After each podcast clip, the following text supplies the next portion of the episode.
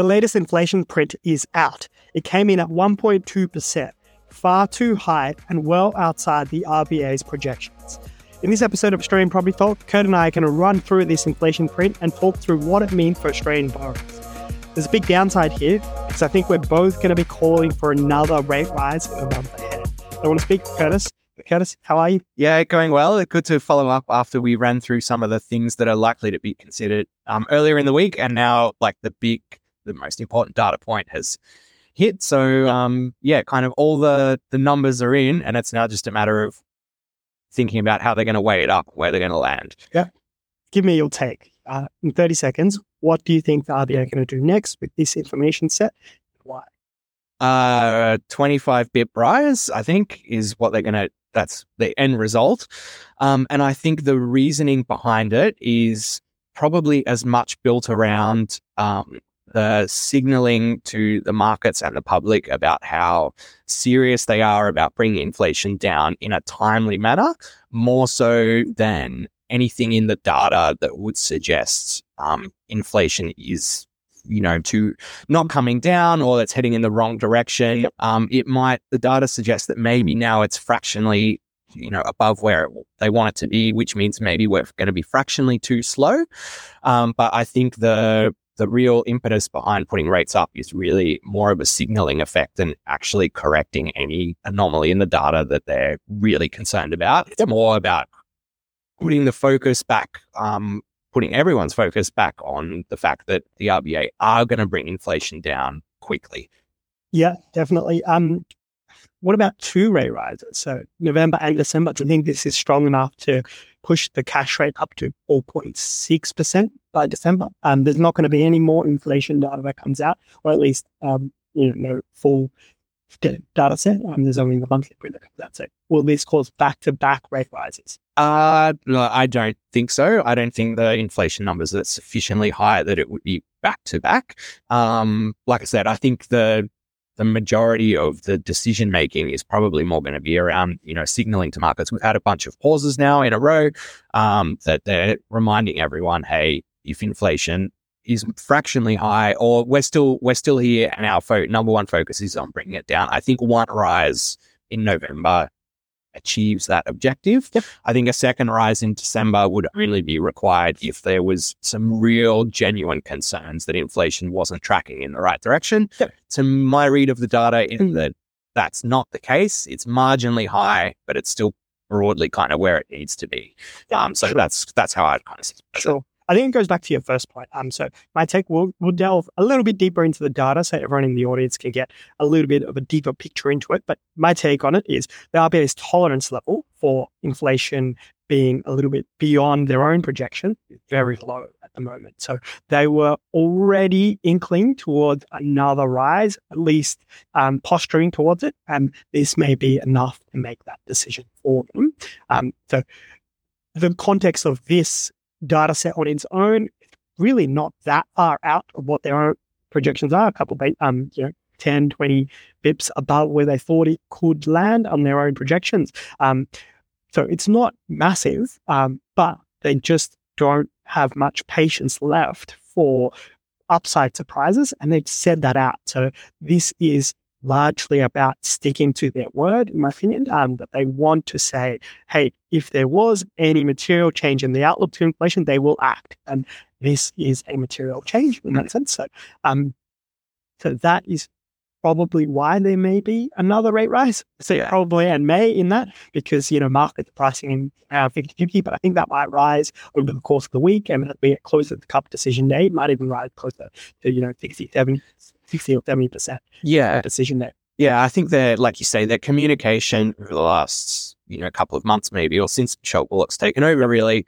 is uh, I think it almost has backed them into a little bit of a corner here where um, her commentary has always been around um, they're cognizant of risks on the upside. They don't have much tolerance for inflation, you know, being, being more um, sticking around for longer than projected.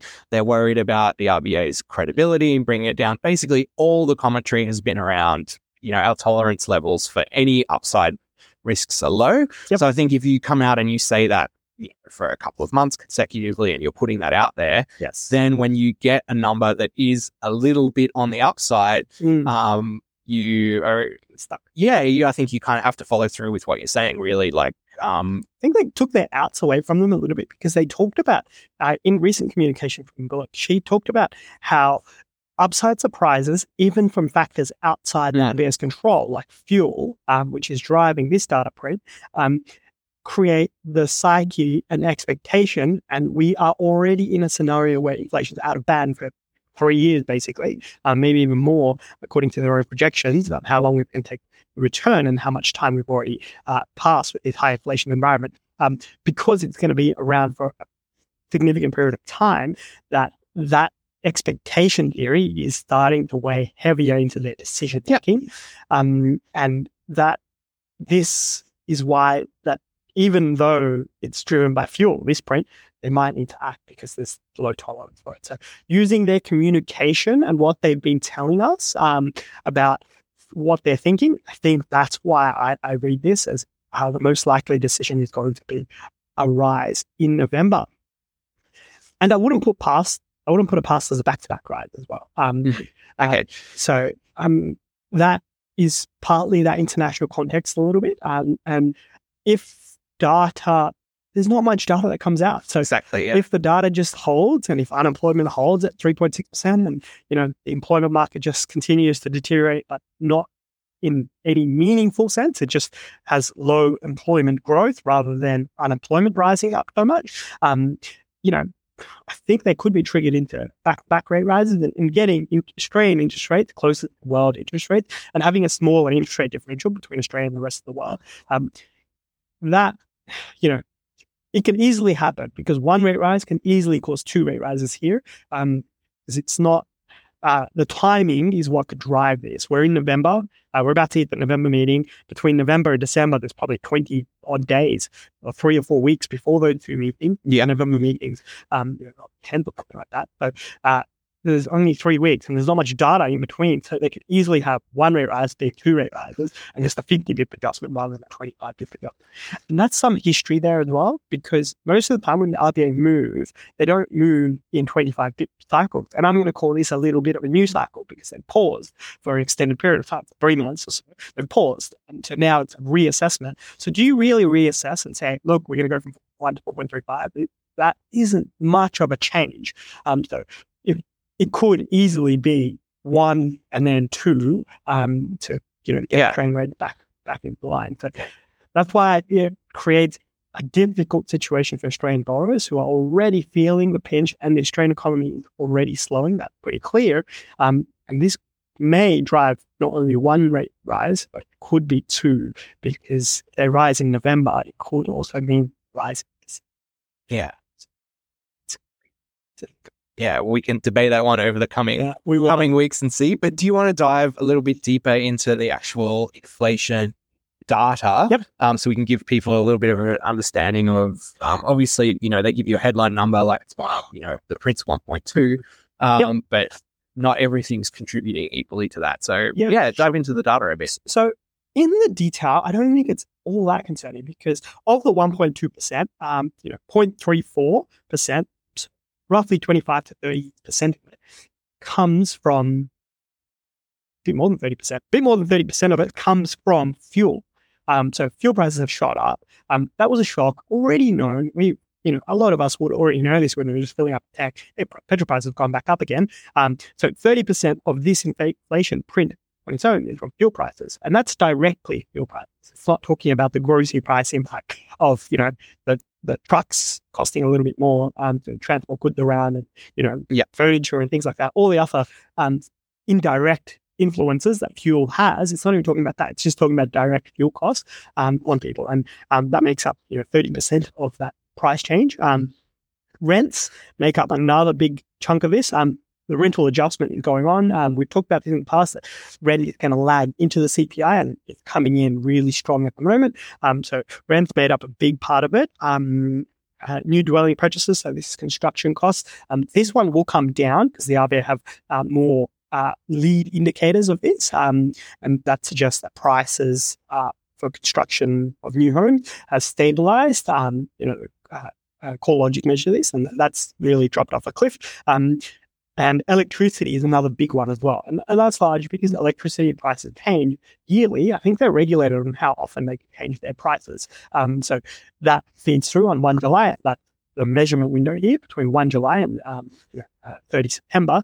So those are the main drivers. Um, but even then, the percentage of the basket that was rising um, pretty high again. Um, so uh, I don't have a full data set on that, but almost all the individual metrics, even the smaller components of the CPI, were all rising. Uh, um, and some of these rises are a bit too much in these contexts. So, um, driven by those factors as the large uh, drivers of the CPI print, um, that's a little bit encouraging in the sense that, hey, look, m- many of these things are not actually influenced by rate all that much. Yeah. Raising rates, will it change petrol prices? No. Raising rates, will it change rental prices and bring downward pressure on rental markets? I don't believe so. And I don't think the RBA are clear cut on that. I think they recognize hmm, um, that, you know, increasing the costs on landlords can um, mean that gets passed on by higher rents. I think they appreciate that a little bit. So um, there's some, you know, nuances to how the RBA react to this data set where it's just like, well, what are we going to do about it? you know, we can't really do much about this. Interest rates isn't going to change any of this. Um, so there's some nuances there on the flip side of the argument. Yeah, I think it kind of cuts both ways. So I think one of the positive aspects is, um, and you might be able to talk about this in more detail, like now that we've had, I guess, bigger rises from, say, fuel and rents, um, we can probably expect that in future quarterly prints, their impact to overall inflation is going to be a bit lower. Um, a little bit like we've spoken about months and months ago. Um, as you see, like the price rises have to continue, you know, at a similar trajectory in order to maintain its pressure on the CPI numbers. Yep. Um, so that's one factor that might mean it's a big impact in this quarterly print, but it might have it might be less of a problem going forward. Um, but then the other factor is, like you mentioned, interest rate, like changing interest rates aren't necessarily going to impact the couple of key metrics that are really driving the high um, inflation numbers in this print. So um, it's almost a little bit counterintuitive, but the RBA are probably going to be in a position where they use the one tool they've got, which is interest rate, mm. interest rates, um, and they're going to use it to potentially lower lower demand and consumption in other things to compensate for yep. um, the high higher inflation numbers they're seeing in a couple of bus in a couple of good classifications that they can't control. Yeah, um, exactly. Yeah, and yeah, uh, I would say because they've kind of gone to the public um, and publicly kind of committed that they don't have really much tolerance for upside factors, um, it ties their hands a little bit in they can't really come back now and say hold rates and have try and have a more nuanced discussion and say, well, you know, we've dug into the basket and because it's these couple of items that aren't really um, mm-hmm. sensitive to interest rates, you know, we we're going to leave things on hold. Um, their messaging has kind of put themselves in a bit of a position where almost regardless of what the reason was for the high print, yep. um, once that comes in, um, they've kind of indicated that they'll be raising. Look, I'm going to play it for a second. I'm going to be in all the borrowers' corners. Um, I imagine that represents a large part of the audience here and, and talk about why they will hold interest rates. And I don't know if this is the wrong decision either. I'm not sure whether they should actually raise rates. I think they put themselves in a bit of a corner and they need to raise rates to justify their communication and they're signaling that. But I don't know whether they actually need to. Um, and the reason for that is the Australian economy is slowing down. They've uh, got a lot of data on that. The Australian household is feeling the pressure. Further rate rises won't change fuel prices. Um, the concept of expectation theory, uh, you know, is it in the weeds a little bit? Um, you know, like we are, inflation's coming down pretty quickly. Uh, inflation expectations are lower as well than where they were a little while ago. So uh, they are credible in the sense that will the RBA beat inflation? I think Australians do believe that. I think Australians recognize that. They've already had the fastest rate rising cycle on record. Interest rates are high here in Australia, um, despite what the world is doing. Um, and uh, from a financial stability perspective, um, I know the RBA have done a lot of research here and are suggesting that you know Australian household and uh, mortgage holders are absorbing these rate rises. Uh, all they need to do is wait for a little bit longer and now we'll see Australians' savings balances continue to deteriorate quickly. And we're already seeing this in GDP data. Australia's savings rates have fallen off a cliff. And this is a worldwide experience, and we're seeing it particularly in the US where they have no more savings and now they're into that dis-saving sort of territory, which is what happened. They mm. raise rates so much. Australia's going to head that way next year. So they can just breathe, chill out a little bit and being like, look, this is the past. Um, you know, Luci Ellis's word, bygone to be bygones. In the past, the outlook of inflation for the future, and we've given ourselves two years, this doesn't change 2024 outlook. Like nothing in here is altering the projection of where inflation will be in 2024. So that that could be a very legitimate explanation for pausing interest rates. Um, and in fact, saying that out loud, I think it's what they should do. Um, and I'm not saying that as a mortgage broker and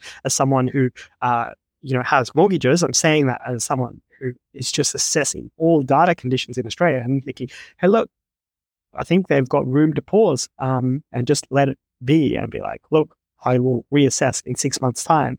And what's one more rate rise actually going to do and achieve here? Do we really need to do it? Yeah, I think that's maybe the I was going to say the only reasonable argument I think for a pause, but the strongest argument is like you say, separating the because you know the CPI numbers when they come in, they are back like it's backwards looking data. It's not a projection. It's yep. things that have already happened. So yeah, I think the strongest argument you could mount for a pause is to, like you say, say, look, the data that's come in that's backwards looking, yes, it was slightly higher than we expected, but the trajectory and the path to bringing it back into band remains unchanged. There's nothing in this data that changes our forecasts, nothing in this data that changes our trajectory or timelines. Therefore, no change to like where there's no no change to the cash rate. Yep. Um, I think that is I personally I don't think that's the way it'll go, but um, I think that is the strongest argument that you could for a week. I have. It's true. I think that is the strongest argument. I think it's one argument you can make. I feel like weaker argument raise rate. That, that's why they, I, I feel like they will raise rate because this data set is going to be part of the headline inflation figure, the one that's reported for the next four quarters. Like yeah. it's going to take four quarters to weed out. And the projection for December 2023 is here. And to actually achieve that 3.9% inflation projection, we need a 0.5% print next quarter. Yeah. Is that realistic? Mm, don't think so. So, but I don't. I don't actually think it's a weak argument at all. I just think it's not the argument. Like, for example, if Michelle Bullock was there for the last two months and she was saying the most important thing is that we get within the two to three percent band, you know, by by our timeframes, um, you know, some of the inflation prints we expect are going to come maybe lower than expected. Some of them might come higher than expected. But the RBA's focus is getting walking the narrow path and we want to be back in 2 to 3% like on our time frames that's our target data will come in along the way you know it might be higher might be lower but our focus is you know the end game if that was our messaging for the last like two months then i think you know what you're saying you would be holding rates and it's a perfectly fine. You know argument but how much that, of that is forced like, I mean, it can't be out here with a dovish mes- message at the moment. They need infl- inflation's too high, so they need to use their mouth. Um, what do you call it? Jawboning. Uh, yeah, they need, they need, to be on message if that makes sense. Um, and Luci, um, Luci Ellis, she's now chief economist at Westpac. Previously was on the board or really, really high up, very, very senior. Yeah, yeah.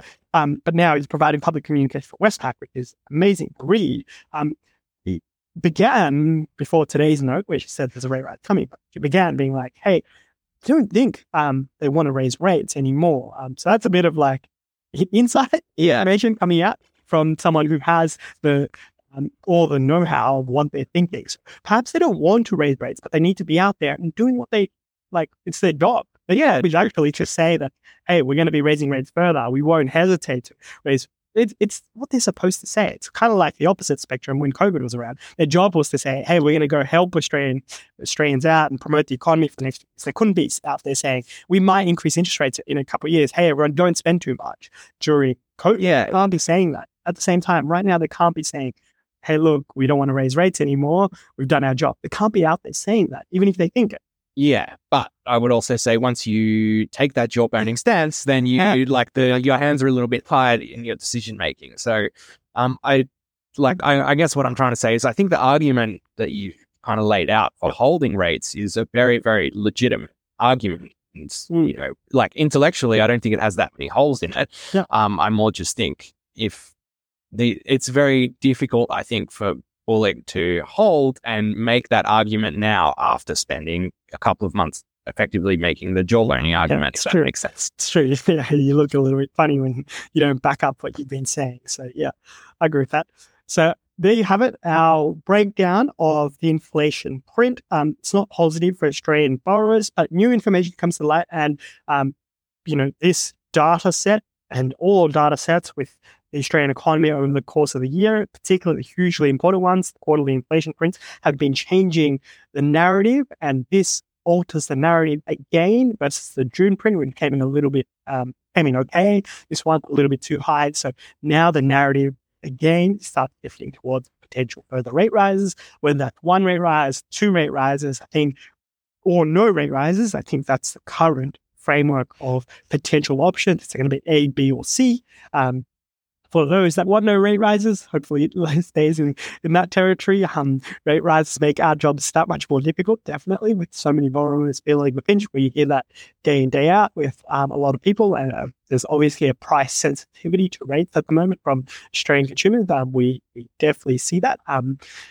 and yeah, just quickly touching on this, any market impacts on property markets from this information set and potentially a rise. Just early insights on that. Um, Yeah, I don't. I don't think f- this information set has any impact. I think Yep. any impacts will flow out of the RBA's decision, not um, the data release. Yep. Um, it's hard to say. Like, uh, you know, our expectations of or expectations have probably been that with rates so high, we might have seen more of cooling than we have seen. Hmm. So I'm not sh- necessarily sure that an extra 25 bips. no one's expecting these two though, like this one or the next one, or if, if it doesn't, Yeah, no one's expecting. if there's two, definitely no one's expecting it. So, yeah, I just like it's hard to say. My track record of predicting the impact of rate rises on buyer demand, like, hasn't necessarily been that good. I've I've expected that the rate rises would soften demand a little bit more than they have. Yep. Um, so I'm unsure if 25 bips would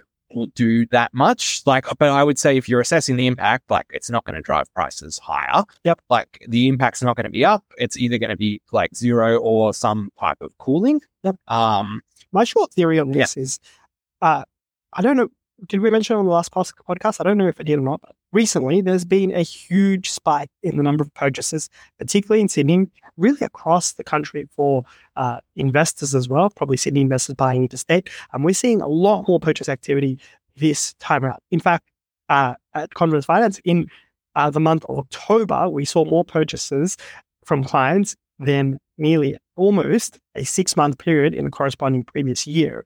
So the number of people purchasing is through the roof. Um, and we're also seeing the urgency from people as well. So that's one thing that I measure. It's a little bit of a sentiment one. There's no real statistical tool for it, but just how urgent the conversations are. Being like, I need a pre-approval tomorrow. That's kind of the conversations we're having again versus, you know, a year ago, it's like, I'm thinking of buying maybe at some point, but no one's actually making committed offers. But now everyone is sort of jumping back in. I think part of that was just timing, being like, look, I want to buy at the end of next year. Like, buy at the end of 2023. Interest rates moving too much. Let's just wait till they all come out. Um, so there's been a, a flood of demand, catch up demand. Yes, people have been waiting in the wings for a year, year or two.